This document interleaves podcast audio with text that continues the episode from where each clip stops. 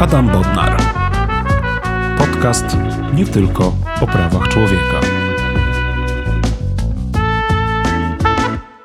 Szanowni Państwo, drodzy słuchacze, drogie słuchaczki, to jest podcast e, nie tylko o prawach e, człowieka. E, w ramach podcastu rozmawiam z moimi gośćmi na tematy związane z prawami człowieka, praworządnością, wartościami demokratycznymi. Moim gościem dzisiaj jest pani młodsza inspektor Grażyna Biskupska. Witam panią inspektor serdecznie. Witam Pana, witam e, Państwa. Drodzy Państwo, będziemy rozmawiali o kwestiach związanych ze służbą policji, zdradą, która moim zdaniem dokonana została przez państwo polskie w stosunku do dużej grupy funkcjonariuszy. E, będziemy rozmawiali o tematach związanych e, z powszechnie znaną ustawą represyjną z 16 grudnia 2016 roku, o której niektórzy mówią ustawa dezubekizacyjna, aczkolwiek osobiście nie lubię tej e, nazwy, bo nie oddaje istoty tej e, ustawy. E, a pani młodsza inspektor Grażyna Biskupska myślę, że jest idealnym gościem do tej rozmowy. Dlaczego? Ponieważ pani inspektor Biskupska przez wiele lat była związana z policją, przeszła wszystkie szczeble e, kariery e, w policji, aż do pełnienia zaszczytnej e, funkcji szefowej Wydziału do Spraw Zwalczania Terroru Kryminalnego w Komendzie Stołecznej Policji, a później jako szefowa kierowała Wydziałem do Spraw Terroru w Centralnym Biurze Śledczym. Była odpowiedzialna za cały szereg różnych potężnych, ważnych dla społeczeństwa, ale także dla jakości funkcjonowania policji dla zwalczania przestępczości spraw takich jak e, sprawa gangu mutantów, sprawa e, mafii żoliborskiej, e, sprawa zabójstwa e, Tomasza Jaworskiego, czy e, słynna obława e, w Magdalence. E, no, dała się poznać e, z, te, e, z, tego, że potrafiła pracować w zespole, współpracować z innymi funkcjonariuszami, rozwiązywać naprawdę najtrudniejsze sprawy. No i myślę, że to był ten okres działalności policji, kiedy te główne grupy kryminalne, mafijne w zasadzie zostały rozwiązane dzięki pracy takich policjantów, ale także wielu policjantów przykrywkowców, wielu, którzy pracowali w zakresie rozpoznania i czynności i pokazywali, na czym ta służba może polegać.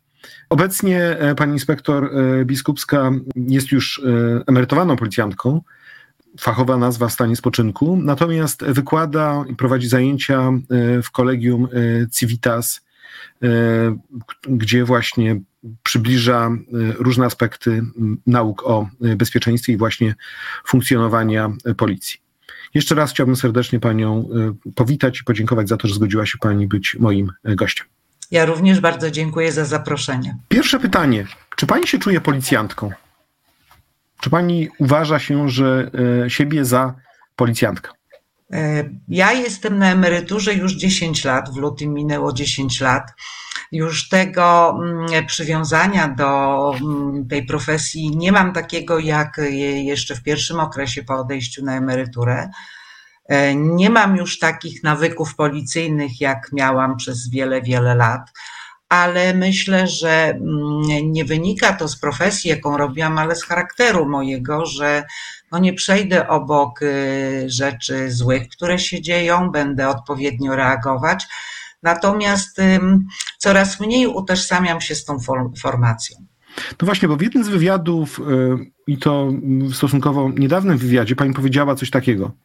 Y, chciałbym zacytować. Gdyby mnie ktoś dziś w jakichś okolicznościach zatrzymał, to bym się w życiu nie przyznała, że byłam kiedyś policjantką i to nie jest tylko moje odczucie, tylko także kolegów ze służby.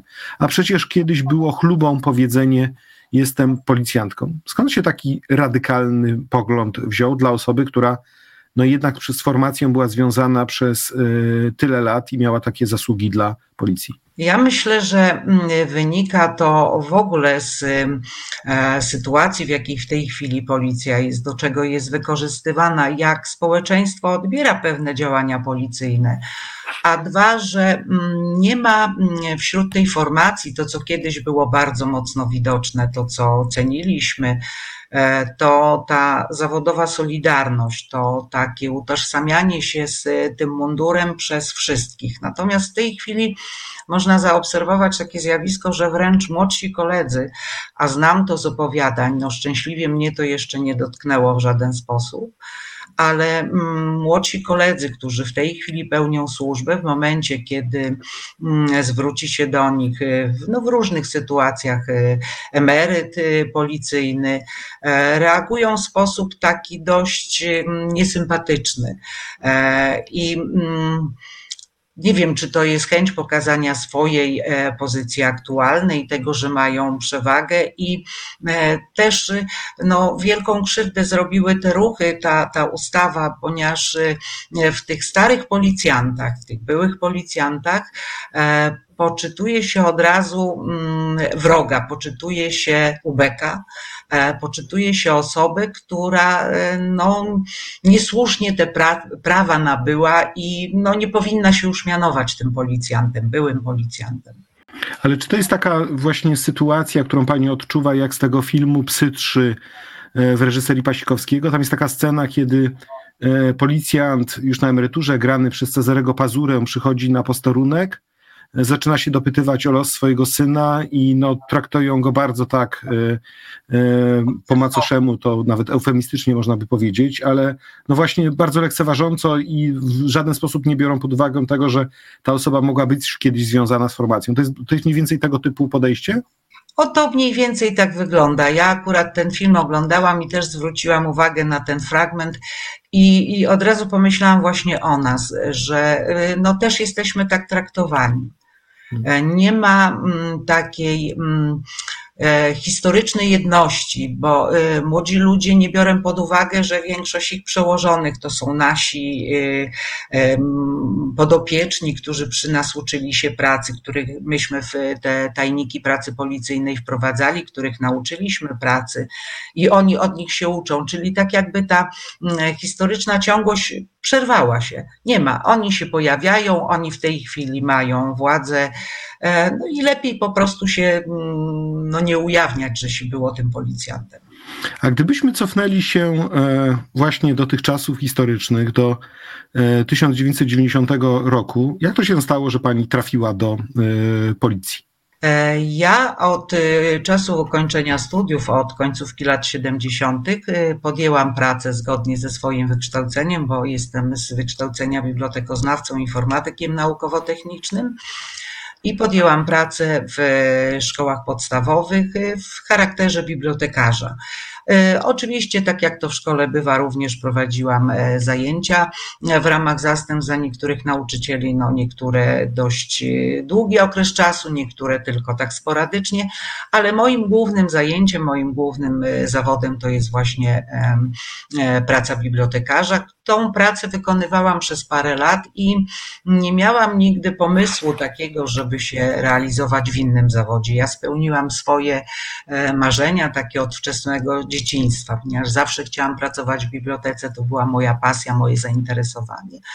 Natomiast no, życie mm, pisze takie dość dziwne, różne scenariusze, kiedy mm, zostałam postawiona przez życie osobiste przed y, wyborem pracy, która zapewniałaby mi troszeczkę wyższy komfort życia, lepsze zarobki, bo nie jest tajemnicą, że tak jak i wtedy, tak i w tej chwili e, uposażenie w resorcie spraw wewnętrznych, a e, w resorcie edukacji no było dość różne, prawda, na korzyść tego resortu spraw wewnętrznych.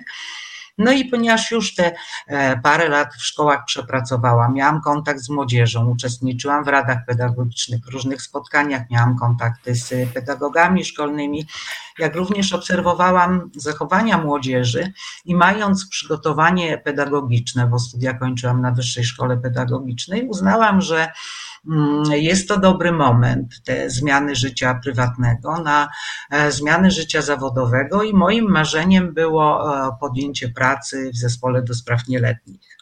Wykorzystałabym swoje przygotowanie zawodowe, swoją znajomość środowiska młodzieżowego i środowiska tego pedagogiczno-szkolnego, właśnie w tej pracy. No, wydawało mi się, że dam sobie radę, że się zrealizuje. No ale mm, od pomysłu do realizacji troszeczkę to inaczej wyglądało, ponieważ końcówka lat 80., dokładnie 86 rok, kiedy podjęłam pierwsze starania o zmianę pracy, to był czas już tej wstrzymania takiego mm, e, funkcjonowania państwa jak do tej pory. Już e, e, zaczęto mm, przymierzać się do pewnych reorganizacji służb, a druga sprawa to no, nie, nie, nie było praktycznie przyjęć na etaty, a dla kobiet szczególnie w tamtych latach. To mm, moje studia cywilne, które miałam zrobione, moje przygotowanie do tej pracy, no nie było tym elementem, tak jak w tej chwili w CV wypisuje się te wszystkie swoje e, jakieś tam no, zdobywanie, te stopnie mm, e, nauki, które się, które się posiadało. E, no nie było to wtedy tak chyba jakoś przyjmowane, jak jest w tej chwili przyjmowane i no odmówiono mi w ogóle nie, nie przewidywano, żebym takie, taką pracę mogła podjąć. Rozumiem, nie dostała Pani pracy w tym, co Pani chciała, czyli żeby się zająć tak zwanymi nielatami. I tak. rozumiem, ale się pojawiła inna oferta, tak? Ale żeby mimo tak, wszystko, żeby pracować w strukturach MSW, jak rozumiem. Znaczy, to był wybór pierwszy. No jak już trafiłam na tą rozmowę z kadrowcem i okazało mhm. się, że tej pracy takiej przeze mnie oczekiwanej i, i, i którą najchętniej bym przyjęła nie było, e, obiecano mi e, etat, no jeden z najniższych, natomiast no właśnie ta obietnica, która była złożona przez kadrowca, e, była e, ofertą pracy e, właśnie w tym wymarzonym e, zespole do spraw nieletnich, ale w okresie późniejszym, po tym etapie tej służby służby przygotowawczej po przejściu tego e, pierwszego przeszkolenia i mm, faktycznie ten mój, e, ten, to moje podanie o, o e, taki charakter pracy, no później w jakiś stopniu zostało zrealizowane. Mhm. No dobrze, tylko że teraz jak patrzymy na to z perspektywy i słuchamy tych wszystkich krytyków poprzedniego ustroju, oni mówią, no tak, ale można było pójść do takiej pracy, ale jednak to było MSW, to była struktura państwa komunistycznego i może jednak no, w sytuacji, kiedy tyle ludzi było represjonowanych, ludzie siedzieli w więzieniach, tracili życie e, w wyniku e, działań e, służby bezpieczeństwa, to może to nie było najlepsze miejsce pracy. To nie, było, nie, było, nie miała pani takiego dylematu, że może to jednak trzeba może zrezygnować z tych zarobków, a pójść do jakiegoś innego pracy? Nie mm, mm, kandydowałam do pracy e, operacyjnej, do pracy takiej, która by te czynności, że tak powiem, realizowała, te nałożone czy oczekiwane przez państwo. Natomiast no, e, ciężko jest powiedzieć w tej chwili, znaczy łatwo jest powiedzieć w tej chwili o takich dylematach i rozstrzygać te kwestie e, z perspektywy lat. Natomiast obserwując między innymi osoby, które o tym mówią, o tych dylematach, proszę zobaczyć, ile e, wokół e, partii rządzącej. Jest osób, które popełniały dużo gorsze przewinienia niż moja e, dwuletnia z niewielkim okładem praca właśnie w resorcie spraw wewnętrznych, praca na najniższych etatach, na etacie maszynistki i sekretarki, kiedy nie miałam styczności z tym złem, to w tej chwili można by było zarzucić aktualnie pracującym policjantom, wszystkim policjantom, bo ta styczność ze złem jest. No, wkroczenie w tłum kobiet y, funkcjonariusza uzbrojonego w pałkę teleskopową, wyjątkowo niebezpieczne narzędzie. E, w czambu ubije wszystkich policjantów, ci, którzy rzetelnie i sumiennie wykonują pracę. To samo tyczy się tamtych lat. E, jeśli e, prokuratora oskarżającego w stanie wojennym mianuje się na stanowisko na funkcję e, e, sędziego Trybunału Konstytucyjnego, gdzie on rozstrzyga takie rzeczy. Jeśli pan Terlecki na właśnie pytanie, że przecież mają w swoich szeregach ludzi, którzy mają no, dużo więcej za uszami niż ileś tam tysięcy ludzi objętych ustawą, a on mówi, że my jesteśmy dobrotliwi i wyrozumiali, a oni już odpokutowali swoje grzechy, to mm, no, rodzi się pytanie, czy mm, wtedy podjęta decyzja e, w zatrudnienia w mm, instytucji państwowej, legalnie działającej, uznawanej przez e, no, większość krajów, w których, e, z którymi sąsiadujemy, gdzie panował bardzo podobny ustrój jak u nas Te formacje przecież służby specjalne, mm, tak jak w tej chwili, one istnieją w każdym państwie. Oczywiście taki argument się pojawia wśród tych, którzy bronią ustawy, o której za chwilę będziemy e, dyskutowali, ale wydaje mi się, że to pytanie jest o tyle istotne, ponieważ e, myślę, że teraz doświadczamy podobnych, myślę, że część osób doświadcza podobnych dylematów. No bo wyobraźmy sobie, ktoś pracuje na przykład w polskim radio. Albo w TVP1. Albo w TVP Info, tak? I na przykład nie jest zwyczajnym dziennikarzem takim, który tam prowadzi redakcję informacyjną i nadaje komunikaty polityczne każdego dnia, tylko jest po prostu zwyczajnym dźwiękowcem, albo zwyczajnym operatorem, albo osobą, która właśnie pracuje na jakichś stanowiskach e, sekretarsko-asystenckich. No i powstaje pytanie, no właśnie, czy te osoby będziemy też kiedyś może w przyszłości e, osądzali, opiniowali, weryfikowali, e, czy też być może no właśnie stosujemy zasady odpowiedzialności zbiorowej i nie ma znaczenia, co robiłeś, tylko skoro tam byłeś, to znaczy, że podjąłeś twój błąd, twój pech, i tutaj historia cię powinna rozliczyć. Dlatego jakby o to się pytam, ponieważ myślę, że metoda, która została zastosowana, ja oczywiście oceniam za błędną i taka e, metoda nie powinna mieć miejsca, ale ja bym chciał, e, jakby e, kończąc ten, ten wątek, jakby, jak rozumiem, zaznaczyć, że wykonywała Pani te funkcje sekretarsko-asystenckie, czy bardziej jako maszynistka także rozumiem, prawda? Wtedy jeszcze maszyny. biurowe typowe, tak. No i przyszedł ten, przyszła ta zmiana ustrojowa, e, potężna, obrady Okrągłego Stołu e, w lutym, 2000, e, w lutym 89 roku, później wolne wybory, później zmiana konstytucji, przepisów niektórych konstytucji, utworzenie nowych służb specjalnych, przekształcenie milicji obywatelskiej w policję, no i powstała taka słynna instytucja, komisja weryfikacyjna, tak? czyli komisja, która miała ocenić, czy ktoś, kto pracował w strukturach y, podległych pod y, Ministerstwo Spraw Wewnętrznych, nadaje się, daje rękojmię, y, będzie mógł pracować w nowych formacjach. To nie tylko oczywiście policja, ale też i Straż Graniczna, i Służba Więzienna, i, i Urząd Ochrony Państwa przecież. E, czy pamięta Pani, jak to wyglądało? Jak wyglądało to y, y, przesłuchanie, czy ta weryfikacja przez właśnie e, komisję weryfikacyjną?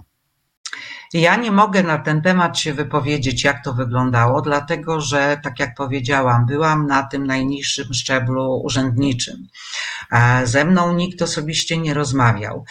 Nasza weryfikacja, czyli tego szczebla, no głównie kobiet, prawda, e, zajmujących takie etaty podobne do moich, wykonujących te same no, czynności biurowe, e, obsługę kancelaryjną, obsługę kserokopiarki, no, pisanie na maszynie, nie, nie rozmawiałyśmy z nikim. Nas o te rozmowy nie proszono. Ja myślę, że e, funkcjonariusze zajmujący wyższe stanowiska bądź zajmujący się pracą operacyjną czy tą inwigilacją opozycji e, na pewno takiej weryfikacji osobistej podlegały. Natomiast no, nas e, weryfikowano na podstawie dokumentacji zebranych w naszych aktach osobowych. Czas weryfikacji to było mm, wstrzymanie pracy w ogóle całej instytucji. E, praktycznie pozamykano większość pokoi, poplombowano szafy. E, my y, oczywiście do pracy musieliśmy przychodzić. E, właśnie oczekując na, ponieważ mm, pewnie i wybiórczo też y, z różnymi osobami rozmawiano i w którymś momencie otrzymałam informację od swojego przełożonego, od komisji weryfikacyjnej, że przeszłam tą weryfikację pozytywną i no, mogę podjąć dalej pracę. E, jak to wyglądało tam w środku, tak jak powiedziałam, nie wiem, natomiast wiem, że wiele osób e, zrezygnowało z podejścia do tej e, weryfikacji, zadeklarowało odejście ze służby i to zrobiło. Natomiast część osób, pomimo przystąpienia do tego procesu weryfikacyjnego, nie przeszło tej weryfikacji. Ja myślę, że E, nasze akta osobowe, opinie przełożonych, opisanie charakteru pracy, jaką wykonywaliśmy, były e, no, też brane pod uwagę właśnie przy pracach tej komisji. To był zespół. E, ja w tej chwili już nie pamiętam, bo to no, minęło już spory okres czasu, ale to były osoby przewijające się właśnie z tych działaczy opozycyjnych, osoby, które miały no, w tamtych latach dużo do powiedzenia, jeśli chodzi właśnie o działalność e, funkcjonariuszy Ministerstwa Spraw Wewnętrznych, czy mm, jak to się traktuje wszystkich funkcjonariuszy jako służbę bezpieczeństwa. No i dobrze, dostała Pani decyzję Komisji Weryfikacyjnej, że Pani może służyć w policji.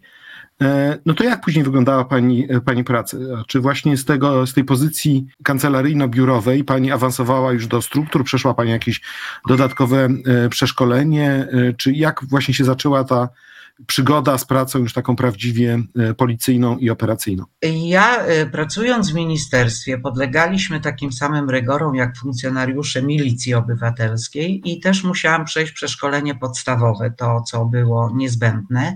Takie podstawowe, przeszkolenie podstawowe właśnie na tym etapie takim no, podstawowym milicyjnym przeszłam. I w momencie, kiedy mm, otrzymałam tą pozytywną weryfikację, mm, komenda stołeczna, w której składałam właśnie podanie o przyjęcie do pracy, to gdzie no, e, chciałam podjąć pracę w nielatach, tak jakby mm, przypomniała sobie o mnie, ponieważ ten ostatni okres czasu, ten e, rok 88, 89, to było zamrożenie w ogóle ruchów etatowych jakikolwiek e, w resorcie. Już nie przyjmowano osób, o, oczywiście zwalniano, ale nie przyjmowano nowych i mm, zaproszono mnie e, do, ponieważ ja jako miejsce służby wskazałam Żoliborz, tu gdzie mm, pracowałam wcześniej, chciałam te właśnie swoje znajomości, że tak powiem, szkolno-pedagogiczne do tej pracy z nielatami wykorzystać i e, zaproszono mnie na rozmowę tutaj e, do komendy rejonowej już policji na Żoliborzu. E, no, z, tak, na taką rozmowę o pracy. No, rozmowa nie była zbyt sympatyczna, ponieważ e, ówczesny kierownik zespołu chyba się poczuł zagrożony. Nie wiem, czy moją wcześniejszą pracą w szkole, czy e, wykształceniem przygotowującym mnie do tej pracy, no, nie wyraził zgody, żebym pracowała w tym zespole i trafiłam do Wydziału Dochodzeniowo-Śledczego. Moją pierwszą jednostką to był Wydział Dochodzeniowo-Śledczy Komendy Stołecznej Policji z delegowaniem właśnie na, do Komendy Rejonowej na Żoliborz. I tutaj mm, po y, już załatwieniu tych wszystkich formalności oczywiście złożyłam ponowne ślubowanie, ponieważ y, według obietnic y, ówczesnych władz resortu spraw wewnętrznych e, wszyscy pozytywnie zweryfikowani funkcjonariusze traktowani są na równi jak wszyscy nowo przyjęci. Składaliśmy takie samo ślubowanie policyjne i mm, gwarantowano nam, nam, że ta weryfikacja e, jest takim punktem mm, granicznym, że no, można się domyślać, albo, albo tak było to nawet przedstawiane, że tamte wcześniejsze e, lata pracy nie będą nigdy wykorzystywane do e, jakichś tam działań przeciwko nam.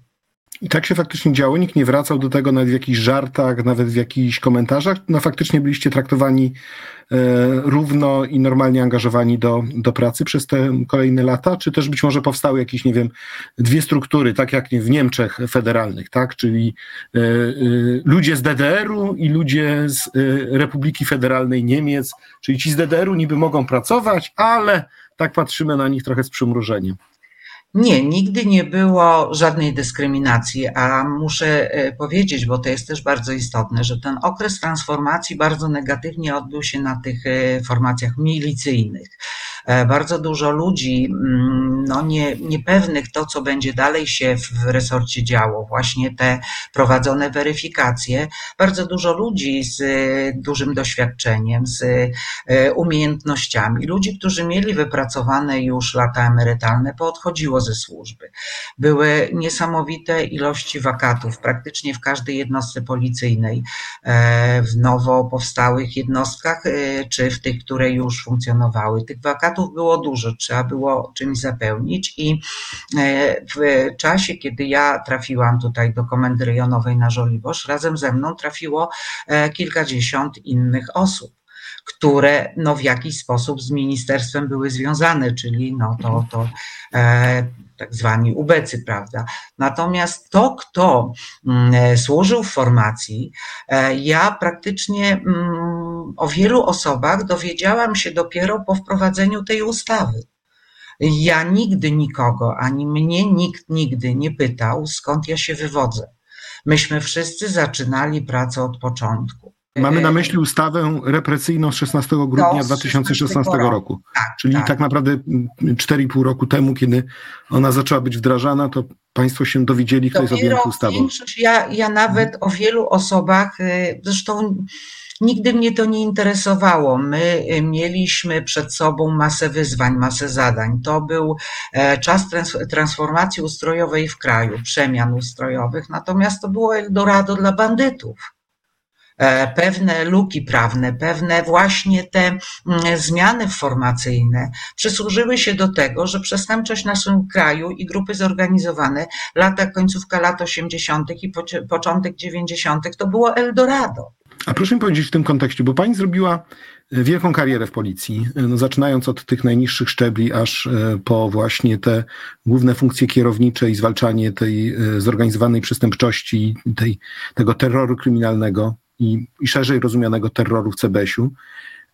Jak Pani uważa, czemu Pani zawdzięcza swój sukces? I może bym wymienił takie trzy cechy. Pierwsze, A, przygotowanie merytoryczne, B, praca zespołowa, czy e, C, pracowitość i determinacja, bo przeczytałem w jednym wywiadzie, że pani potrafiła tak no, pracować ciurkiem po tak 48 godzin bez e, snu, czy może z bardzo niewielkim snem i prysznicem, byleby tylko sprawę doprowadzić do końca.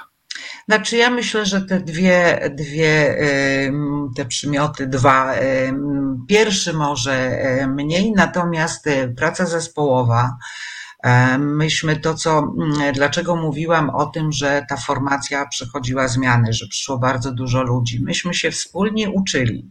E, My mieliśmy oczywiście doświadczonych e, byłych milicjantów, już wtedy też policjantów, którzy przekazywali nam tą wiedzę, ale spraw było tak dużo, że rzucano nas na głęboką wodę. Ja pamiętam swój pierwszy dyżur, w, oczywiście w towarzystwie swojego doświadczonego kolegi. E, Na dyżurze tym dostaliśmy do prowadzenia sprawę z trzema osobami zatrzymanymi w policyjnej izbie zatrzymań, ludzi, którzy e, dopuścili się napadu rabunkowego na osobie. I jak on mi zaczął przedstawiać, co my mamy przez te 48 godzin do, jeszcze wtedy prokurator stosował środek zapobiegawczy w postaci tymczasowego aresztowania, jak mi powiedział, ile my czynności musimy zrobić, to ja się przeraziłam, że my w ogóle do domu nie wyjdziemy i na pewno tego nie zdążymy zrobić. Okazało się, że on mi przeciągu kilku słów, znaczy kilku zdań, prze, mm, nakreślił cały, cały tok postępowania karnego do momentu, kiedy sporządzony będzie akt oskarżenia i wysłana sprawa do sądu. To już nieprawdopodobnie brzmi, że to było możliwe, bo teraz jak sobie pomyślę, ile po drodze przeszkód jest, zanim dojdziemy do tego aktu oskarżenia, no to, E, to tego no, typu wizja no, wręcz jest niewyobrażalna. E, Nie, te- wtedy, ponieważ tych spraw było bardzo dużo, e, no takie było powiedzenie z początków lat 90. wśród funkcjonariuszy, że nic tak życia nie upiększa jak spraw kubka coraz większa, ponieważ taki przeciętny dochodzeniowiec y, miał na biegu do prowadzenia około 30 do 50 postępowań, dochodzeń i śledztw różnego kalibru, czy z zatrzymanymi, czy sprawy, które rokowały na, e, jak to się mówiło u nas popularnie, na wyjście, czyli sprawy, które wymagały więcej nakładu pracy, jak również no, sporo tych spraw, które nie były wykrywane. To była plaga wtedy włamań do mieszkań, kradzieży z łamaniami, kradzieży samochodów, czy no, już się zaczynała ta e, bandytka zorganizowana, gdzie no, takim z najpopularniejszym i chyba najczęściej występującym prze- przestępstwem, które popełniały grupy zorganizowane, które dawały im szybki dochód, to były tak zwane haracze. Haracze przecież no, zdominowały wtedy praktycznie mm, całą tą sferę działalności prywatnej, usługowej. e, No, y, no, po, prostu y, każdy y, przedsiębiorca, obojętnie jaką działalność prowadził, był zmuszany do tego, żeby te opłaty dla bandytów płacić za tą pseudoochronę. Pamiętam, że jak y, y, byłem na studiach prawniczych pod koniec lat 90., no to pamiętam, że takie o, tak się mówiło o restauratorach w Warszawie, prawda, że każdy musi się opłacić komuś. sprawa, która no, bulwersowała społeczeństwo, bulwer, bulwersowała wszystkich, a, a no niestety organy ścigania nie potrafiły sobie z tym poradzić. I wracając do pytania, no praca zespołowa, myśmy naprawdę czuli więź z tą formacją. Nam zależało, no nawet chociażby z, z takiego prozaicznego powodu, no chcieliśmy się pozbyć jak najmniej, znaczy pozbyć tych spraw, żeby jednak no, skupić się na tych sprawach bardzo istotnych, a tą drobnicę, która jest taka no, obciążająca i wymaga czasu, żeby e, też to postępowanie zakończyć, bo za każdym postępowaniem, nawet niewykrytym, są osoby pokrzywdzone, które oczekują jakiejś reakcji ze strony organów ścigania, a dwa, że mm, no, trafiałam akurat, miałam zawsze pecha. Moje dyżury obarczone były zawsze dużą ilością zdarzeń. E, były to zdarzenia bardzo poważne. Żoliborz w tamtym czasie był dzielnicą dość niespokojną. No tutaj e, królowała grupa żoliborska, która no, dostarczała nam pracy, ale oprócz tego zwykła chuliganka, no, przestępstwa pospolite, które e, w tamtych latach no, były bardzo popularne, prawda?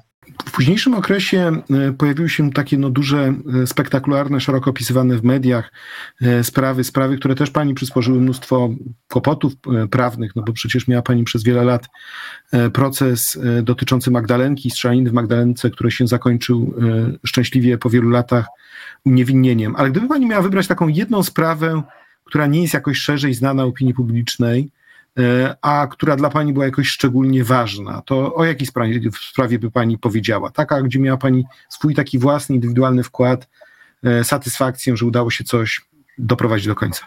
E, będąc no, zwykłym pracownikiem w Wydziale Dochodzeniowo-Śledczym, prowadziłam tych spraw kilkaset. Sprawa, która. E, jakoś no po części była związana z tym moim marzeniem pracy w nielatach. To jest sprawa zgwałcenia e, chłopca e, kilkuletniego. W tej chwili nie pamiętam, bodajże 8 albo 10-latka, który był wychowankiem domu opiekuńczego na Żoliborzu. Nawiązał z nim kontakt mężczyzna, przychodził tam do niego, spotykali się. No, w zasadzie te kontakty mm, tak jakby opłacał drobnymi słodyczami, któremu, których temu dziecku brakowało. E, nawiązali ze sobą jakąś tam nić i, i kiedyś pod byle pretekstem wyciągnął go na e, dłuższą, że tak powiem, wycieczkę i e, dokonał zgwałcenia tego chłopca w tramwaju. Akurat to było w godzinach wieczorowo-nocnych, znaczy późnego wieczoru i mm, robotnicy z Huty Warszawa, bo to było na trasie do Huty na ulicy Marymąckiej. E, tramwaj był już dość pusty i e, zauważyli mężczyznę, który na kolanach trzymał właśnie tego chłopca i wykonywał z nim takie dziwne ruchy. E, zaniepokoiło to tych mężczyzn, zablokowali drzwi od tego wagonu, zatrzymali tramwaj na wysokości, no, pobliżu komendy rejonowej, wezwali oczywiście policję. Sprawca został zatrzymany. E, I chyba e, no, wdzięczny był, że ta policja dość szybko się pojawiła, dlatego że no, groził mu lincz ze strony tych mężczyzn w momencie, kiedy mm, już po zablokowaniu przez motorniczego drzwi w drugim wagonie zobaczyli, że ten mężczyzna ma no, narządy na wierzchu, a chłopiec ma opuszczoną dolną część ubrania. Sprawa, mm, myślę o niej dlatego, że mm, była bardzo bulwersująca. Oczywiście nie nagłaśniana. To nie były jeszcze lata, że wszyscy o tym pisali. Mm, zresztą takich spraw ja jestem zwolenniczką, żeby jednak nie publikować i nie nagłaśniać. No chłopiec oczywiście trafił w dobre ręce i zajęli się nimi psycholodzy i mm, taką, trafił pod dobrą opiekę. E, natomiast sprawca, mm, ja tą sprawę prowadziłam Oczywiście trafiła do e, sądu z aktem oskarżenia, natomiast on, mm, no, stwierdzono, że jest w nieznacznym stopniu upośledzony, natomiast on nie traktował tego jako zły czyn. Mm, mówił o tym bez żadnego jakiegoś zażenowania, bez żadnej jakiejś takiej poczucia winy, czy chęci odpokutowania w jakiś sposób tego przestępstwa. Rozumiem, że pani go przesłuchiwała i później też pomagała przedstawianiu dowodów prokuratorowi, który sporządził akt oskarżenia. Czym się ta sprawa skończyła do tego faceta? E, skończyła się e, sprawą sądową. Ja w tej chwili, bo to też no już odległe mm. czasy, ja nie pamiętam i nie chcę przeinaczać, na pewno zapadł wyrok, mm. jakiej wysokości on był, to nie wiem. Czy mm, doprowadził do zresocjalizowania zapędów tego pana, trudno jest powiedzieć. E, no bo część zakładów karnych jednak tą resocjalizację jakąś prowadzi i wpływa na poprawę zachowań sprawców, natomiast część, e, no wynika to też i z chęci, prawda, osoby, która popełnia przestępstwo, czy tej resocjalizacji się podda. Natomiast tak ze spraw, które jakoś tak szczególnie e, utkwiły mi w pamięci, to są sprawy, które no, w późniejszym czasie e, i prowadziłam, a później e, nadzorowałam z racji pełnienia funkcji, to są sprawy dotyczące uprowadzeń osób za okupu, sprawy wyjątkowo ciężkie, wyjątkowo wymagające dużej empatii, a zarazem dużego profesjonalizmu.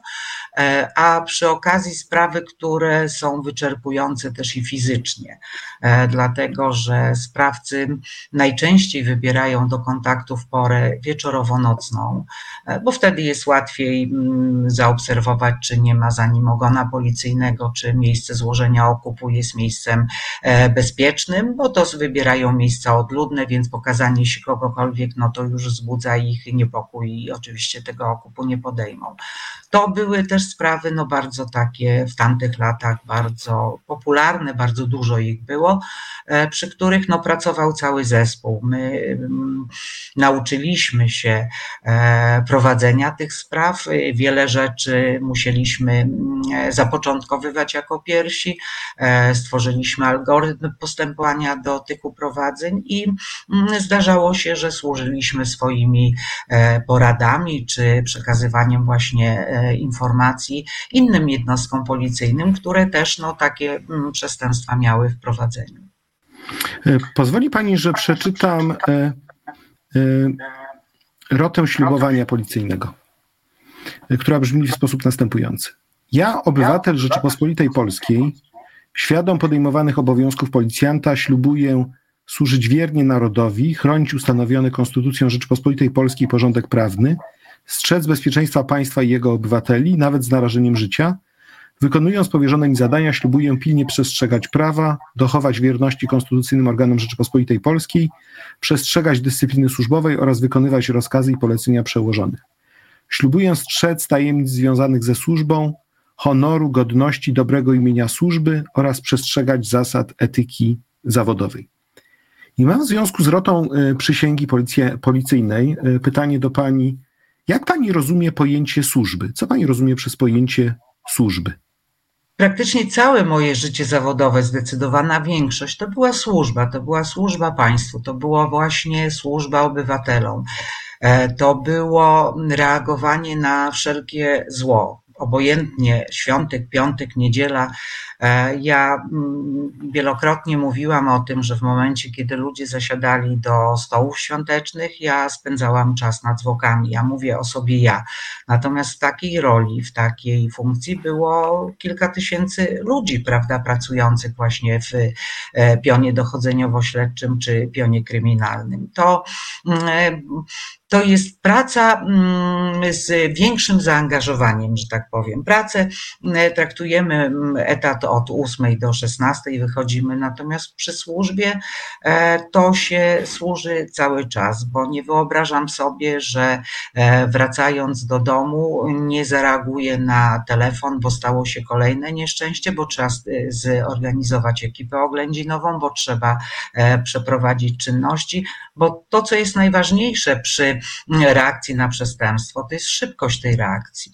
To jest podjęcie działań, które mm, w sposób bardzo szybki, y, y, działań profesjonalnych, które e, doprowadzą do zabezpieczenia jak największej ilości śladów, do zebrania jak największej, najwięcej ilości mm, e, konkretnego materiału dowodowego, bo przecież później my oczekujemy sprawiedliwości, my oczekujemy e, sprawiedliwego osądu sprawcy, ale mm, ten osąd jest możliwy tylko na podstawie tego, co my w toku tego postępowania, tego od pierwszej minuty po zdarzeniu, które my zbierzemy. A kiedy pani zrozumiała, że to nie jest zwyczajna praca, tylko że to jest właśnie służba i że to prawdopodobnie służba na e, całe życie. Bo myślę, że jest, każdy ma taki moment, kiedy pewnie sobie uświadamia, że no to już tak moje życie będzie wyglądało, że właśnie na tym ono będzie polegało, że już e, właśnie z formacją będę e, związany, związana na całe życie. Czy jest taki moment przełomowy? Bo to na pewno to nie jestem w stanie, myślę, że zrozumieć, że to jest już od razu ten moment przysięgi. Wydaje mi się, że to w którymś momencie dopiero przychodzi gdzieś taki wniosek do, do głowy. Znaczy tak, no moment przysięgi jest takim momentem bardzo uroczystym, prawda, bo przyjmuje się na, pewne, na siebie pewne zobowiązanie, które mm, podejmuje się świadomie i na które, na, na, które na nas nakłada państwo i oczekuje, że mm, po złożeniu tego ślubowania już może egzekwować tego, e, czego od nas oczekuje, prawda, właśnie e, dobrej pracy, wydajnej pracy, efektywnej pracy, no tutaj w tym momencie to jest zlikwidowanie przestępczości, to jest ta efektywność. Natomiast ja myślę, że mm, takie utożsamienie z formacją to jest, e, jak się zakłada mundur. E, co prawda, ja w mundurze rzadko występowałam na oficjalnych, tylko jakichś uroczystościach, bo mundur też y, no, przypisuje do tej formacji w to sposób taki bardzo no, wyczuwalny, taki e, dla każdego policjanta, ale również jeśli pracuje się przy sprawach, gdzie mm, nikt nie patrzy na zegarek, gdzie wiadomo, że każda właśnie ta szybkość, te e, odpowiednie podejmowanie decyzji, odpowiednie wykonywanie czynności mm, i widać e, ten sukces, widać, że no sukcesem dla, e, dla policjanta to jest właśnie ustalenie i zatrzymanie sprawcy, udowodnienie mu winy. E, I to jest to, że no jestem potrzebna. Ja jednak Państwu służę, że e, mam słowa podziękowania głównie od osób pokrzywdzonych czy od rodzin osób pokrzywdzonych, że nawet załatwienie prostej sprawy, przeprowadzenie dokładnych oględzin, wykazanie odrobiny empatii, zrozumienia do tego, co się stało, nawet przy najprostszej, e, najprostszym przestępstwie, takim jak no, pospolite przestępstwo, kradzież z włamaniem z mieszkania, mm, wykazanie zrozumienia, e, potraktowanie tych ludzi jak faktycznie ludzi pokrzywdzonych, to powoduje, że no, utożsamiamy się z tą formacją. Ja nie miałam nigdy, nawet e, to, co Pan wspomniał o e, procesie z po zdarzeniu w Magdalence, po potyczce, jaką policja e, miała, po, po, po, walce, jaką stoczyła z dwoma groźnymi przestępcami, po tym jak e, zginęli policjanci podczas e, wybuchu urządzenia wybuchowego podłożonego przez bandytów ja nigdy, mm, nawet wtedy, kiedy poczułam się przez tą policję odrzucona, kiedy nie, mm, praktycznie nikt z przełożonych nie mm, wykazał chęci pomocy, gdzie ta obrona, e, no, musiałam sobie radzić z tym sama, prawda? No, nie było jakiegoś, jakiegoś zainteresowania, żeby nam pomóc, a czasami nawet wręcz odwrotnie. E, ja nigdy nie mówiłam źle o policji. To jest formacja, którą cenię, szanuję. Mogę w tej chwili nie przyznawać się do tego, że byłam kiedyś policjantką, ale mogę krytycznie oceniać działania aktualnych funkcjonariuszy przy wielu y, przypadkach, które oglądam w telewizji ale nigdy nie wystąpię publicznie i nie będę komentowała i krytykowała zdarzeń z udziałem policjantów, zdarzeń, w których ja osobiście nie brałam udziału. Jeżeli to jest służba, jeżeli zawieramy taki swoisty kontrakt z państwem, to znaczy na to, że będziemy służyli właśnie obywatelom oraz ojczyźnie, oraz zobowiązujemy się do tego, że będziemy to robili przez wiele, wiele lat naszego e, życia zawodowego, życia dorosłego i oddajemy, można powiedzieć, na jeszcze najlepsze lata życia danej formacji, to e, proszę powiedzieć, jakie są elementy tego kontraktu? E, do czego w takim razie się państwo zobowiązuje, jeżeli e, państwo no, podejmuje, nawiązuje taką więź e, z funkcjonariuszem? Państwo się zobowiązało, przyjmując, e, dając mi tą, e, że tak powiem, e, no, przepustkę weryfikacyjną do dalszej pracy, dopuszczając mnie do złożenia ponownej przysięgi, czyli ja, mm, państwo mm, daje mi zapewnienie, że jeśli ja z, ze słów tej przysięgi się wywiążę i będę rzetelnie, uczciwie i sumiennie na bezpieczeństwo obywateli pracować, na rzecz tego bezpieczeństwa, to mm, państwo też wobec mnie ma pewne zobowiązania. E, jak ja słyszę w tej chwili, że mam niesłuszne nabyte prawa emerytalne, W 90 roku ja miałam 34 lata. E, w 20 parę lat po 90 e, roku przepracowałam. Ja w wieku 34 lat nie miałam praw emerytalnych. Ja wypracowałam sobie emeryturę dwadzieścia parę lat po dziewięćdziesiątym roku, kiedy dopuszczono mnie do tego, żebym została funkcjonariuszem policji. Ja przez te dwadzieścia parę lat awansowałam zarówno etatowo, jak i w stopniach. Ja piastowałam dużo mm, wysokich funkcji e, i nie dlatego, że mm, miałam jakieś koneksje czy układy, tylko dlatego, że moi przełożeni doceniali e, moje umiejętności, moje moją pracę i to, mm, jak potrafię kierować zespołami ludzkimi, za co odpowiadałam. E, dla przykładu powiem, ponieważ mm, przy sprawie Magdalenki ja podjęłam decyzję o e, odejściu na emeryturę, ponieważ nie, no, trudno mi było pogodzić e, obronę przed sądem i mm, pracę, ponieważ rozprawy, te pierwsze rozprawy na pierwszej posiedzenia sądowego odbywały się co drugi dzień, więc podjęłam decyzję o odejściu na emeryturę i zostałam poproszona przez ówczesnego wiceministra spraw wewnętrznych, wewnętrznych pana e, świętej pamięci Władysława Stasiaka na rozmowę do ministerstwa. Mm, zadał mi pytanie, czy ja muszę odchodzić.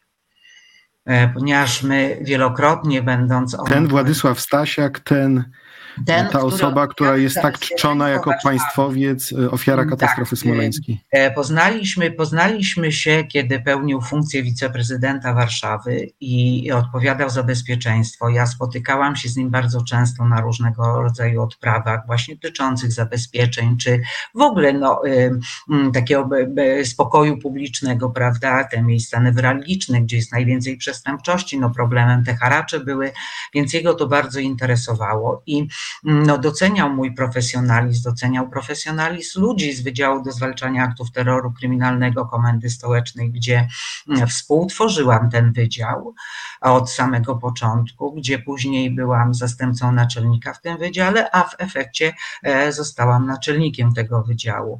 On znał moje podejście do pracy, znał moje umiejętności i mm, e, zadeklarował, że w momencie, kiedy sprawa zdarzeń w Magdalence zakończy się wyrokiem uniewinniającym, co do tego nie miał wątpliwości, e, zwróci się do mnie o powrót do pracy. I faktycznie pierwszą osobą, która mi ten, mm, tą propozycję powrotu złożyła, w dzień ogłoszenia pierwszego wyroku uniewinniającego, otrzymałam właśnie od pana ministra Stasiaka i ja wtedy powróciłam i jeszcze przez ładnych parę lat w tej policji pracowałam.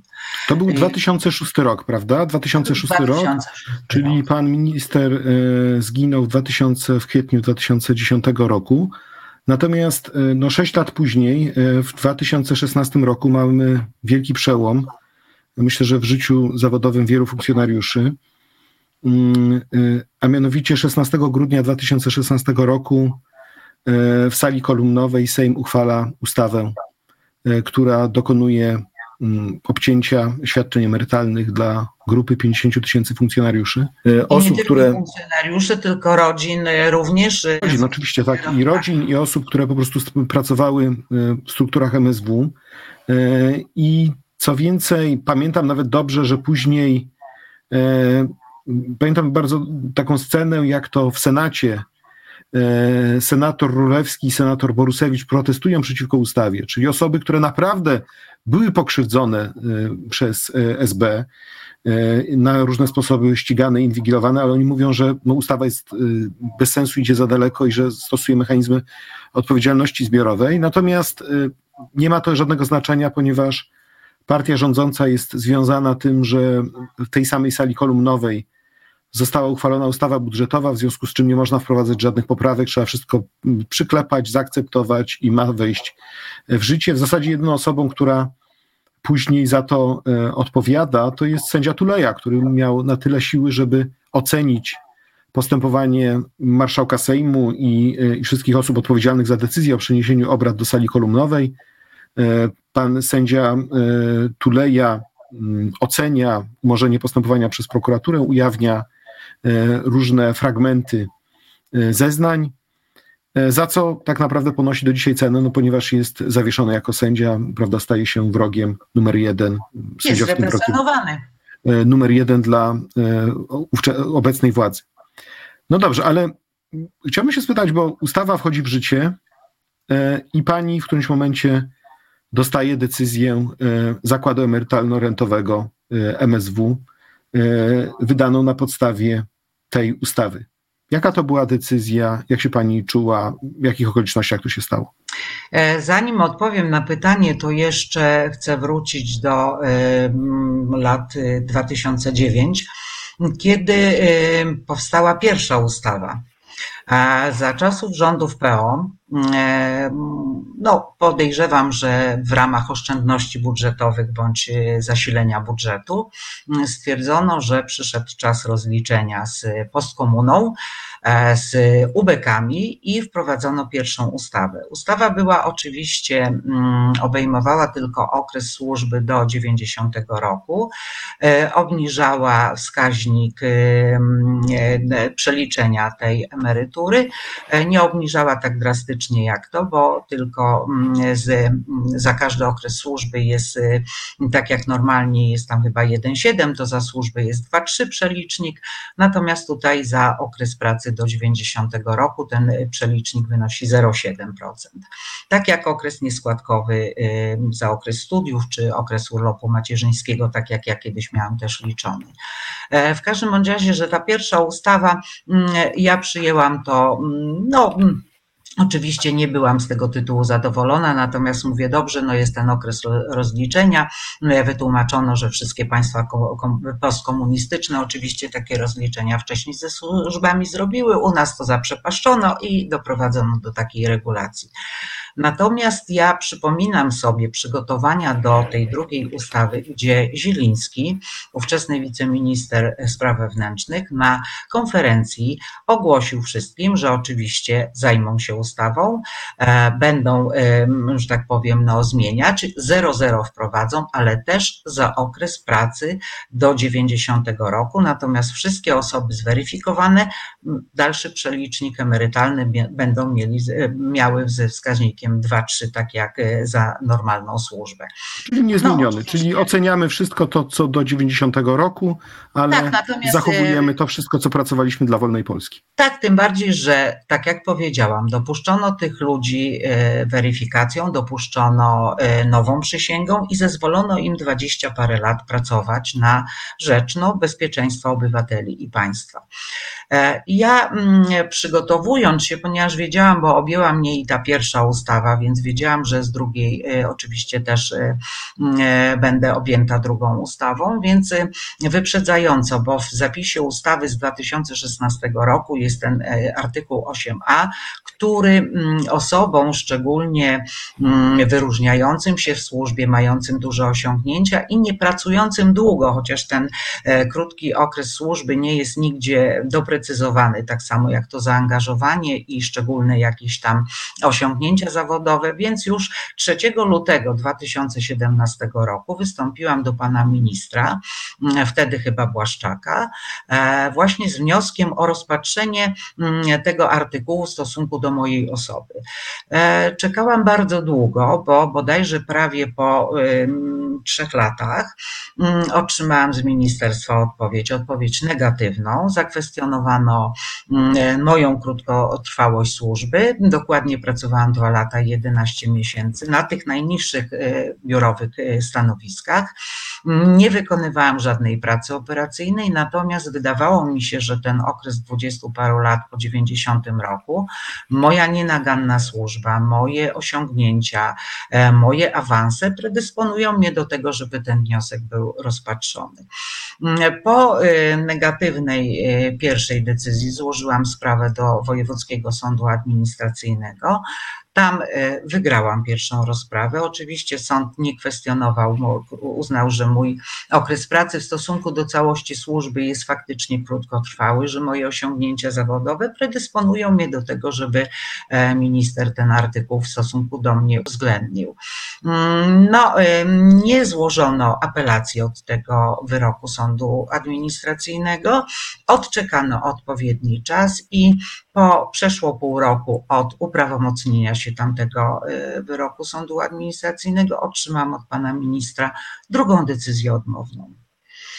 W tej chwili jestem na etapie, e, złożyłam miesiąc temu, bo tak to terminowo wypadało, kolejny, mm, tak powiem, no, wniosek do sądu administracyjnego o ponowne rozpatrzenie mojej sprawy, jeśli chodzi o artykuł 8a. No dobrze, ale to, to może zastanówmy, zatrzymajmy się teraz w tym miejscu, tak? Bo faktycznie, jeżeli chodzi o dochodzenie uprawnień, odzyskiwanie tych utraconych części emerytur, tej potężnej części emerytury i renty, e, mamy dwie procedury zasadnicze. Jedna procedura to jest ten właśnie artykuł 8a, gdzie prosimy ministra o to, żeby nas nie obejmować ustawą ze względu na ten krótki okres e, pracy w formacji, który e, nie może przeważać nad okresem służby dla państwa demokratycznego.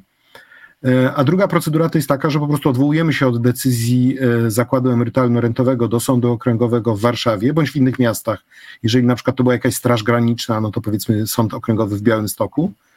E, I prosimy de facto sąd o to, żeby zastosował bezpośrednio konstytucję, czyli żeby nie stosował mechanizmów odpowiedzialności zbiorowej, tylko mechanizmu odpowiedzialności indywidualnej i brał pod uwagę czyny i zasługi, a nie tylko i wyłącznie ten być może krótki czy niewiele znaczący e, okres e, współpracy ze strukturami e, MSW.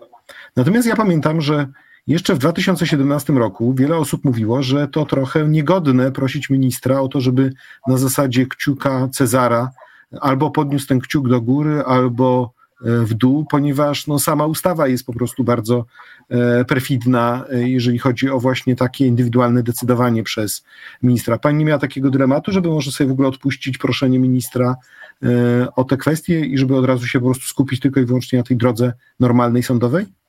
E, ja decyzję od dyrektora Zeru dostałam w lipcu 2017 roku dopiero, także minęło prawie pół roku od momentu, kiedy ja wystąpiłam do pana ministra. Ja miałam takie dylematy, ale nie jestem prawnikiem z wykształcenia, natomiast całe życie pracowałam na kodeksach, na przepisach karnych, na, e, starałam się zagłębić i przeczytać i mm, uznałam, zresztą było to potwierdzone przy wielu spotkaniach z prawnikami, e, które organizowała Federacja Służb Mundurowych, właśnie mm, no, instruując funkcjonariuszy, mhm. byłych funkcjonariuszy, jak występować na te drogi sądowe, że skoro są dwie furtki do wykorzystania, e, do wejścia w ten proces y, no, przywracania tej emerytury, to trzeba z tych furtek skorzystać. E, I dlatego uznałam, że mm, nie mm, gloryfikuję swoich osiągnięć zawodowych, bo one są y, no, w stopniu znacznym potwierdzone, e, czy wyrokami, czy sprawami, przy których pracowałam, czy kierowałam ludźmi, którzy, którzy, te, którzy te sprawy prowadzili i uznałam, że nie będzie ujmą dla mnie, jeśli ja panu ministrowi pewne fakty ze swojego życia zawodowego przybliżę i być może no, to doprowadzi. Co prawda mm, uważam i od początku uważałam, że była to furtka dla swoich, e, dla wybranych. Ja znam parę osób, które mm, wykorzystały to poprzez swoje układy i niczym takim szczególnym w tym życiu właśnie zawodowym się nie wyróżniały, ale no mają koneksje z różnymi osobami z partii rządzącej. I Na przykład z Piotrowiczem. No na przykład, y, albo z jakimiś Jasińskim, kościelnymi również. Mhm. Takie też i układy były wykorzystywane. Także, e, a ja stwierdziłam, że wykorzystam to, bo być może, że będę musiała zwrócić się do sądów działających na terenie Unii Europejskiej, czyli tych, tych e, sądów unijnych, i wtedy ktoś może powiedzieć, ale chwileczkę, pani biskupska, pani mogła wykorzystać jeszcze na przykład taką furtkę i pan minister być może by e, pani ten przywilej, jak on to nazywa, wrócił, bo ja nie uważam, żeby moja emerytura emerytura, którą bardzo ciężko, e, naprawdę z wielkim poświęceniem, zaangażowaniem e, wypracowałam po 90 roku, głównie tylko i wyłącznie, bo tak jak powiedziałam, ja w 90 roku miałam 34 lata, więc daleko mi było jeszcze do emerytury e, i uważałam, że mm, no, mogę się zwrócić i niech ktoś się tym zainteresuje. Okazało się, że dostaję sztampowe odpowiedzi powielane, bardzo często nawet w sformułowaniach osoba pisząca nie zmienia płci odbiorcy. No jest to sztampa, kopiuj, wklej i tak otrzymuje. Natomiast decyzję dyrektora Zero, tak jak powiedziałam, dostałam w lipcu 2017 roku. Do marca tego roku moje postępowanie było zawieszone właśnie z uwagi na oczekiwanie decyzji Trybunału Konstytucyjnego. Postępowanie w Trybunale zakończono, decyzji nie wydano, orzeczenia nie ma, nie wiadomo. Większość sądów w kraju prowadziła postępowania, natomiast Sąd Warszawski no, uprościł sobie sprawę i najlepiej zadać pytanie do Trybunału i oczekiwać, nie robiąc nic. Złożyłam do sądu w ubiegłym miesiącu wniosek o podjęcie zawieszenia postępowania, bo wokół się sprawy w różnych miastach kraju odbywają, zapadają wyroki oczywiście korzystne dla funkcjonariuszy. No i o dziwo, że nawet po niespełna trzech tygodniach dostałam postanowienie o odwieszeniu tego postępowania.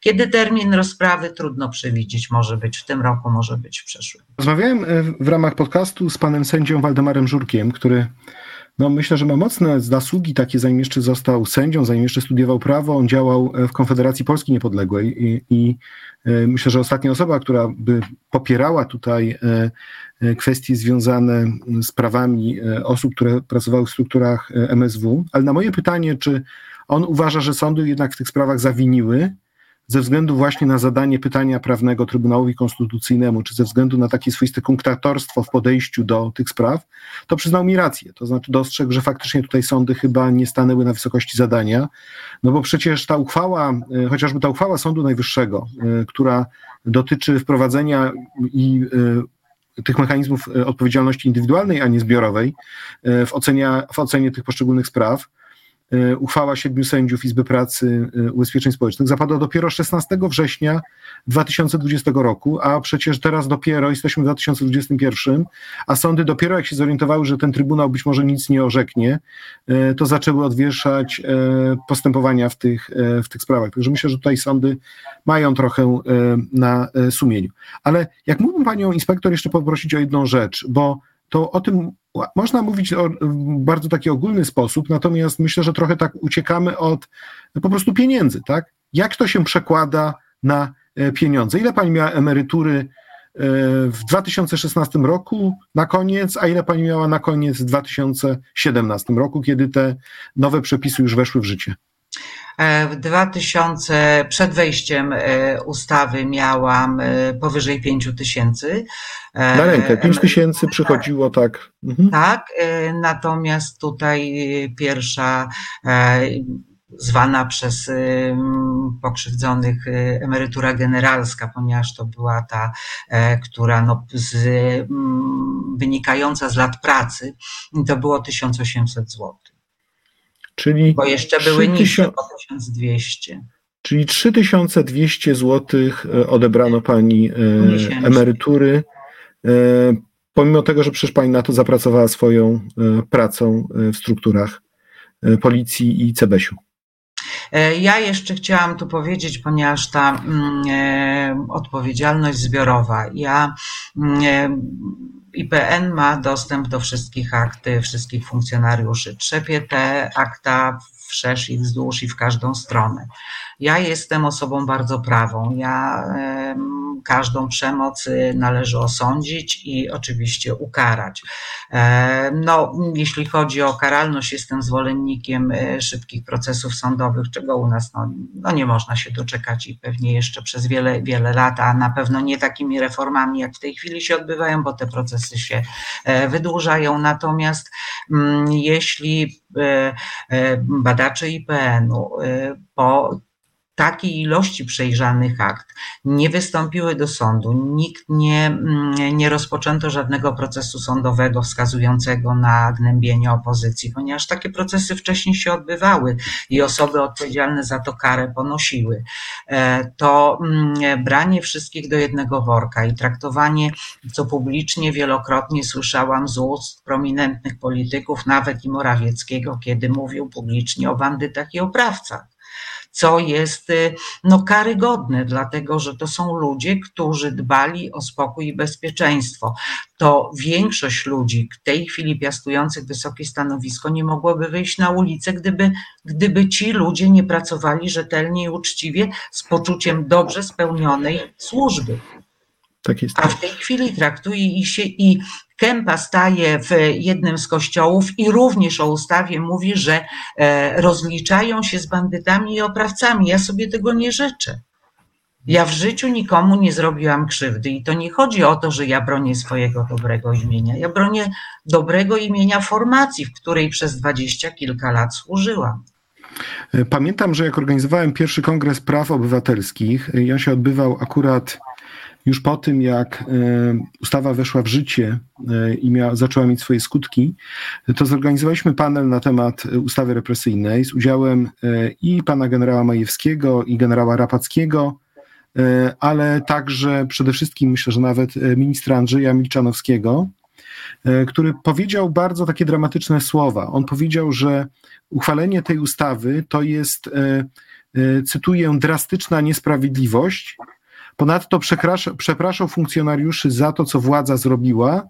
I właśnie mówił o tym, że władza złamała ten kontrakt, że on sam się czuł za to odpowiedzialny, bo przecież on był odpowiedzialny za przeprowadzanie weryfikacji i obietnicę służby w państwie demokratycznym, a teraz po tych 26 e, latach od przeprowadzenia weryfikacji państwo ten kontrakt, e, kontrakt złamało. I myślę, że wielu funkcjonariuszy no, bardzo to przeżyło. W dużym formacie znalazłem taki fragment e, reportażu na temat e, różnych ofiar e, ustawy represyjnej. W tym jest historia pana Jerzego, 63-latka z Wydziału Łączności. Tu chciałbym może pani przeczytać fragment z tego reportażu. Wpuszczam go na górę, kwituję odbiór, siadam na kanapę, żona przybiega ze ścierą i każe otwierać kopertę. Co ty przede mną ukrywasz? Jakiś dodatek ci przyznali. Od razu się na mnie rzuca. Kobieto, nic nie wiem o żadnym dodatku, uspokój się. Mówię i przedzieram kopertę. Wypada pismo. Na nagłówku nadawca Zakład Emerytalno-Rentowy MSWiA. A dalej informujemy, że decyzją z dnia tego i tego wymiar pana emerytury lega zmianie i od dnia 1 października będzie wynosił 2060 zł brutto. I w tym momencie jakby mi oczy zaszły mgłą. Gorąco mi się zrobiło, a co było dalej, to już znam z opowiadań żony. Podobno zgiąłem kopertę i nie mogłem przestać kląć. Zamknąłem się w łazience i płakałem. Po dwóch godzinach żona waliła w drzwi i kazała otworzyć. Myślała, że coś sobie zrobię. I chciałbym wrócić do mojego pytania, bo pani trochę uciekła od tego pytania. E, jak się pani czuła, jak pani dostała decyzję o tym, że pani praca została w ten sposób e, oceniona, że zabrano pani te 3200 i kiedy miała pani przed sobą wizję, że teraz trzeba będzie się utrzymać za te 1800? E, na pewno e, byłam przygotowana na to, bo tak jak powiedziałam, ja tą decyzję dostałam w lipcu, a decyzję wysyłano praktycznie od początku 2017 roku, więc e, gro moich znajomych, mających też tą zaprzeszłość taką, już te decyzje otrzymywało, więc ja no, psychicznie byłam na odbiór tej decyzji przygotowana, aczkolwiek nie powiem, bo w momencie, kiedy odebrałam tą przesyłkę poleconą, no zrobiło mi się przykro, że no, państwo polskie tak mi podziękowało. Natomiast mam jeszcze siły, mam chęć. E, co prawda, resort nigdy z emerytowanych policjantów, w przeciwieństwie do innych krajów świata, bo ja niejednokrotnie uczestniczyłam w szkoleniach e, policyjnych, nawet i za granicą, gdzie e, wykładowcami byli, byli funkcjonariusze, którzy już odeszli na emeryturę, którzy swoje wiedzę, swoją wiedzę i doświadczenie przekazywali swoim policjantom w kraju, jak również tym za granicą. U nas to jest praktycznie w ogóle niepraktykowane, a już teraz szczególnie to na pewno nikt by nie zatrudnił e, UBK, tym bardziej, że nawet w tej chwili e, osoby, które umierają, którym należałyby się te e, oprawa, ta taka służbowa przy pochówku, również się odmawia takich, no, że tak powiem, rzeczy, które, które kiedyś były normalne, prawda? Oficer e, żegnany na cmentarzu zawsze miał tą asystę honorową, jeśli sobie oczywiście rodzina życzyła. W tej chwili się e, nam takich asyst odmawia. E, I mm, no jest, to, jest to przykre, że państwo w ten sposób dziękuję. Natomiast mm, ja wcześniej już nawiązałam współpracę właśnie z Kolegium Civitas, gdzie prowadzę zajęcia ze studentami, właśnie wykorzystując swoją wiedzę.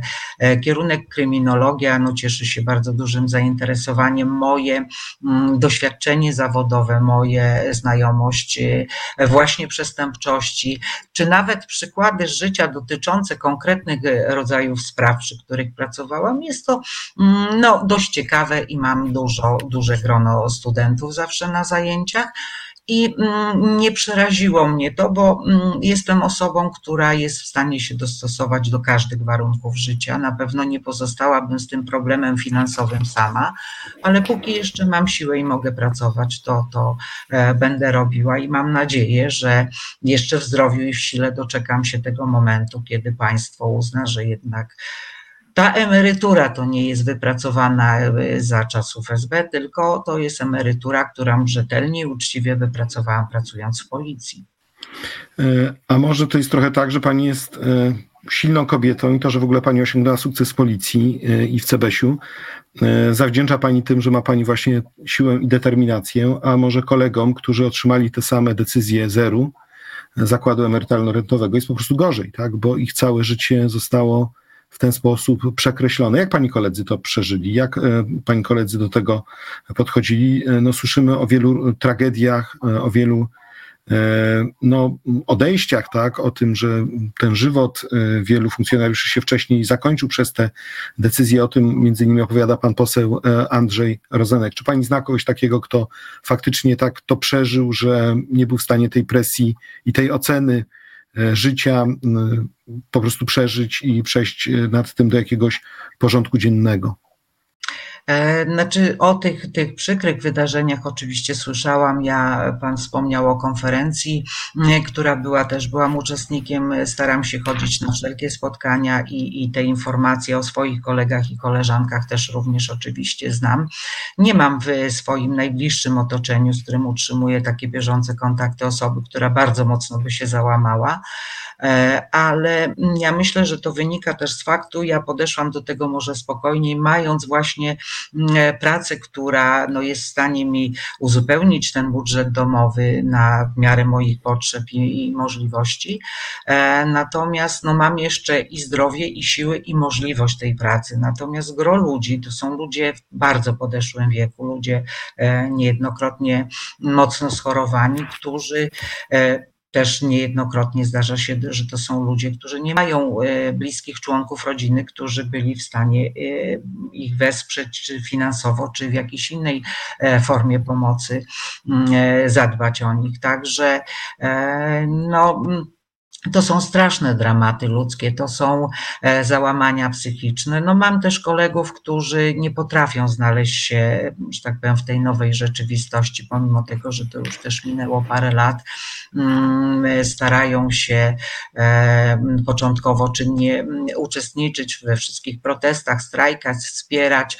E, natomiast ja mm, osobiście znam parę osób, które w momencie, kiedy Sąd Okręgowy Warszawski zwrócił się z zapytaniem do Trybunału, zaprzestali taką tą obronę sędziów poprzez te protesty, mhm. które się odbywały, prawda, w, przed sądami, kiedy te sądy tak chciano mocno. Przestali wierzyć w system prawny. Zaczęli, tak, właśnie no, do, doprowadziło to do tego, do mm, całkowitego zlikwidowania tego zaufania do państwa, że to e, nasze protesty, nasze zaangażowanie nic dobrego nie da i to szkoda czasu, szkoda zdrowia.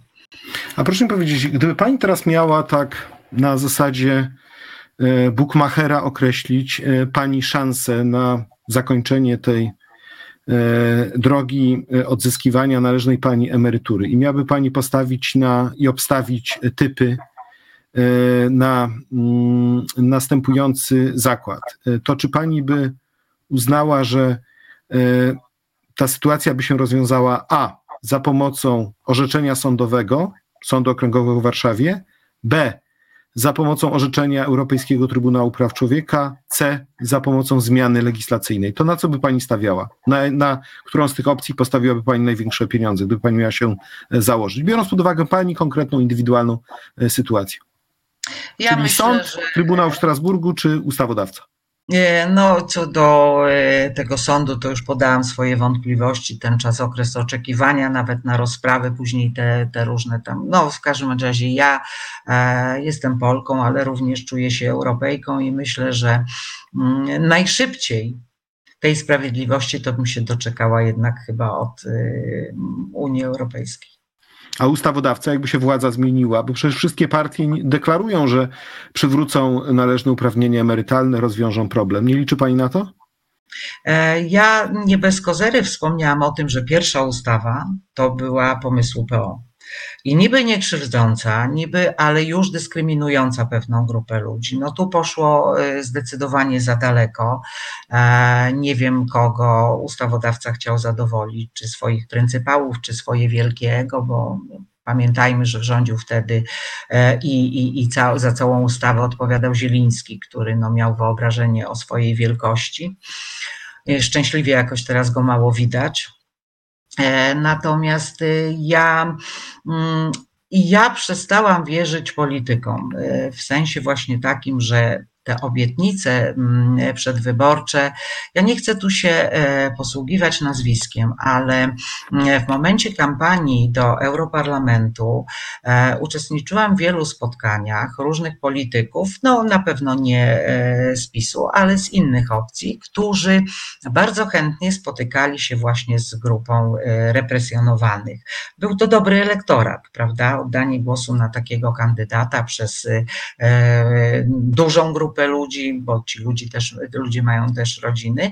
I w momencie, kiedy mm, osoby te zostały wybrane do Europarlamentu, e, jakoś całkowicie zapomniały o swoich obietnicach, że zainteresują. To tylko jeden, jeszcze nie będący posłem wtedy, Andrzej Rozenek, e, z, przy udziale właśnie i pana e, ministra Milczanowskiego i pana generała Majewskiego zorganizowali wyjazd e, do e, Do Parlamentu Europejskiego. O ile Parlamentu- pamiętam, y, posiedzenie Komisji do Spraw Petycji Parlamentu Europejskiego na ten temat się odbyło. Tak, e, no to właśnie, a natomiast ludzie, którzy są w tym parlamencie, którzy mają większe możliwości, jakoś po tej wygranej kampanii, po otrzymaniu mandatu, już zapomnieli o swoich A czemu zobowiązaniach. pani się boi podać nazwiska? Przecież to, to jest wolny podcast, ja tutaj nie mam żadnych ograniczeń, mogę sobie no, swobodnie nie- krytykować. Nie mam, nie mówię tego, że się boję. No, mówię tu o pośle Cimoszewiczu, bo y, uczestniczył w spotkaniach. Obietnic było całe góry.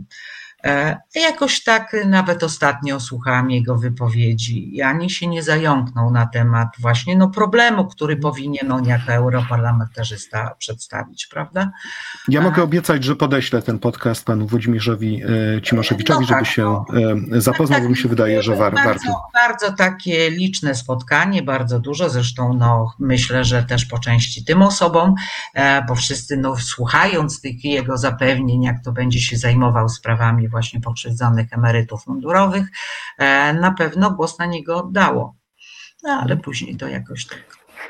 E, Pani inspektor, zmierzając do końca, e, chciałbym pani zadać takie pytanie, ale nietypowe, bo jak o tym wszystkim dyskutujemy, to poruszamy się, szczerze mówiąc, w dość zamierzchłej przeszłości. Tak? Mówimy o okresie przed 89 e, rokiem, mówimy później o weryfikacji, później o tych latach e, 90. Ja myślę, że dla wielu osób młodszych, zwłaszcza dyskusja o tym, że było jakieś wymuszanie haraczy w Warszawie, to pewnie e, to jest jakaś ba- bajka o żelaznym wilku, bo e, każdy teraz może założyć szybko jakiś bar, restaurację i mm, raczej martwi się podatkami e, i jakimiś kolejnymi prawda, opłatami za śmieci, niż tym, że ktoś przyjdzie i będzie haracze wymuszał. Y, I mam wrażenie, że część z tych zagadnień, a, a już w ogóle kwestia ustawy represyjnej, myślę, że dla wielu osób, zwłaszcza młodych, no wydaje się całkowicie e, abstrakcyjna i taka trudna do do zrozumienia. Ja nawet na potrzeby tego podcastu spytałem kilku młodych ludzi, co oni wiedzą, i no, ten poziom wiedzy był bardzo, powiedziałbym, taki e, e, nienachalny. O tak się mówi chyba teraz, tak? o, o, o czymś, że, że jakaś kwestia jest nienachalna i to myślę, że ładnie oddaje to, co chcę powiedzieć. Jakby pani miała w takich trzech, czterech żołnierskich, policyjnych zdaniach wytłumaczyć młodym ludziom, którzy są także słuchaczami tego e, podcastu, na czym polega problem, dlaczego dla nich to powinien być ważny problem, to co by pani powiedziała? Trzy, cztery krótkie żołnierskie, policyjne e, zdania. E, to, co jest najważniejsze, obywatel pracujący dla swojej ojczyzny, obojętnie jaki zawód wykonujący, ponieważ takie mm, wybiórcze traktowanie pewnych grup zawodowych może tyczyć każdej grupy zawodowej, bo kiedyś się okaże, że na przykład to, to co pan profesor wspomniał, dziennikarze, którzy w tej chwili wykonują jakąś pracę, e, ktoś oceni, że oni też działali na rzecz jakiegoś tam reżimu czy jakiegoś tam ugrupowania, które e, według nich źle sprawowało władzę. E, I mm, państwo powinno obywatelowi dawać gwarancje. To, co w tej chwili mm, ja obserwuję, te mm, zmiana przepisów prawa, to, prawe, to prawo jest momentami niespójne, to tworzenie ustaw na kolanach, gdzie e, mm, ustawy powinny łączyć się ze sobą, powinny no, współgrać, prawda? Okazuje się, że e, ustawy stworzone ad hoc e, nie spełniają norm prawnych, żadnych norm prawnych, że przekraczają zapisy konstytucyjne. To co jest istotne dla młodych ludzi, patrzeć władzy na ręce i naprawdę interesować się tym, co władza planuje, co władza robi. To jest też dobry czas przy. Mm, ja staram się nie politykować, ale nie jestem w stanie e, całkowicie się od tego odizolować. Ja słucham o Nowym Ładzie bardzo dużo rzeczy. Jeśli chce się wydatkować nasze pieniądze, e, gdzie całe życie mnie uczono i myślę, że wielu młodych ludzi posiadających ambicje, co widać, że się chcą kształcić, zdobywać doświadczenie, organizować jakieś coraz nowe formy właśnie e, samokształcenia, ponieważ to jest droga do dobrego, dostatniego życia i do dobrobytu i do takiego spokoju wewnętrznego, że ja spełniam swoje marzenia. Moim marzeniem jest dobrze pracować, efektywnie, wydajnie i dobrze zarabiać. A my w tej chwili prowadzimy politykę e, mm, traktowania ludzi, e, my wam damy, wy się nie wychylajcie, oczywiście głosujcie na nas, a mm, nie jest ważne, jakie ktoś ma wykształcenie. Najważniejsze, żeby był Polakiem, e, e, dobrym obywatelem, żeby nie protestował i jeszcze no tutaj tą prawdę polityczno-historyczną, która w tej chwili jest na tapecie.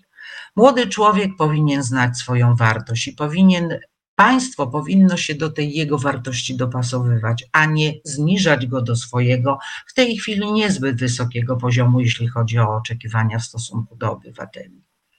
Drodzy Państwo, e, szanowne słuchaczki, szanowni słuchacze, e, to była moja rozmowa z panią e, Grażyną Biskupską, młodszą inspektor policji w stanie spoczynku.